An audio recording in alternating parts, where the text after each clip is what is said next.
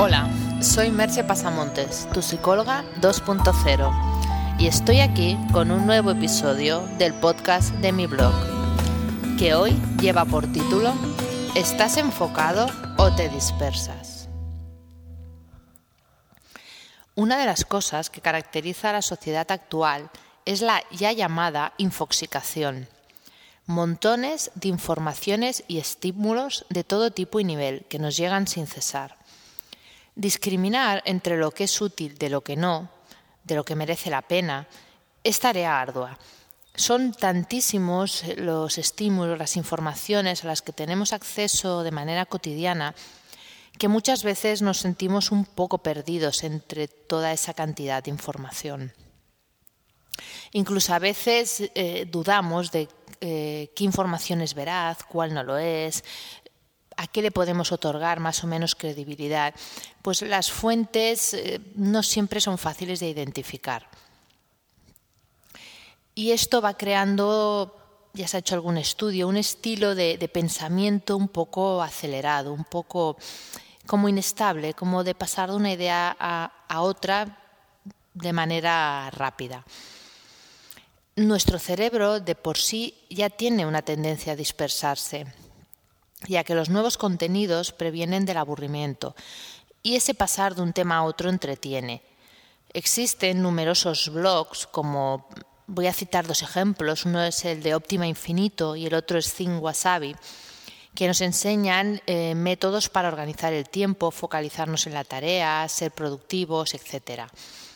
También en los últimos tiempos han proliferado aplicaciones que persiguen eliminar cualquier estímulo que no sea el pertinente cuando estás acometiendo una tarea específica.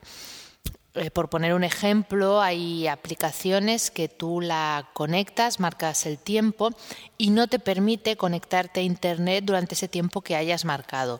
Si quisieras conectarte tendrías que reiniciar el ordenador. Todo esto son de algún modo señales de que nos es difícil perder el foco y estar por cualquier cosa menos por la que tenemos que estar. Obviamente quería decir que nos es fácil perder el foco y estar por cualquier cosa menos la que tenemos que estar. En algunas ocasiones ya he hablado de la importancia de entrar en flujo y evitar el esfuerzo inútil. Pero eso no quita que haya que mantener la concentración y la perseverancia cuando es necesario. Os voy a explicar un cuento tradicional que dice así. Un hombre decidió cavar un pozo en un terreno que poseía. Eligió un lugar y profundizó hasta los cinco metros, pero no encontró agua. Pensando que aquel no era el sitio idóneo, buscó otro lugar y se esforzó más, llegando hasta los siete metros, pero tampoco esta vez halló agua. Decidió probar una tercera ocasión en distinto lugar y cavar aún mucho más, pero cuando llegó a los diez metros concluyó que en su terreno no había agua y que lo mejor era venderlo. Un día fue a visitar al hombre al cual había vendido el terreno y se encontró con un hermoso pozo. Amigo, mucho has tenido que cavar para encontrar agua. Recuerdo que yo piqué más de 20 metros y no encontré ni rastro, dijo el recién llegado. Te equivocas, contestó el aludido. La verdad es que yo solo cavé 12 metros, pero a diferencia de ti, siempre lo hice en el mismo sitio. Algunas personas, tanto en su vida personal como en la profesional, se dedican a ir de flor en flor sin centrarse en nada.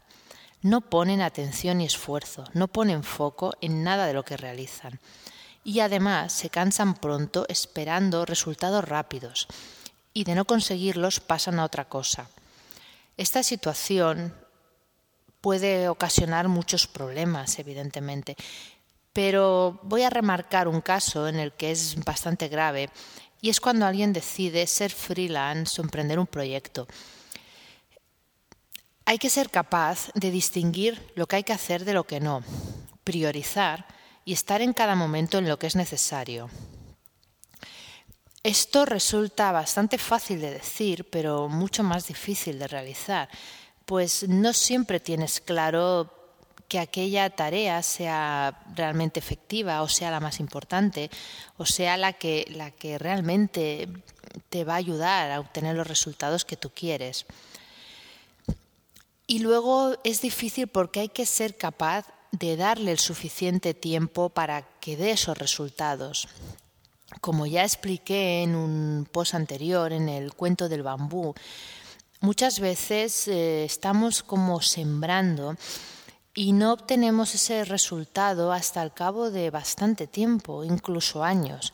Eso no quiere decir que todo ese periodo pasado previamente no haya tenido valor e influencia. Es más, es el periodo crítico, es allí donde se ha fundamentado el, proyecto o tu, tu experiencia.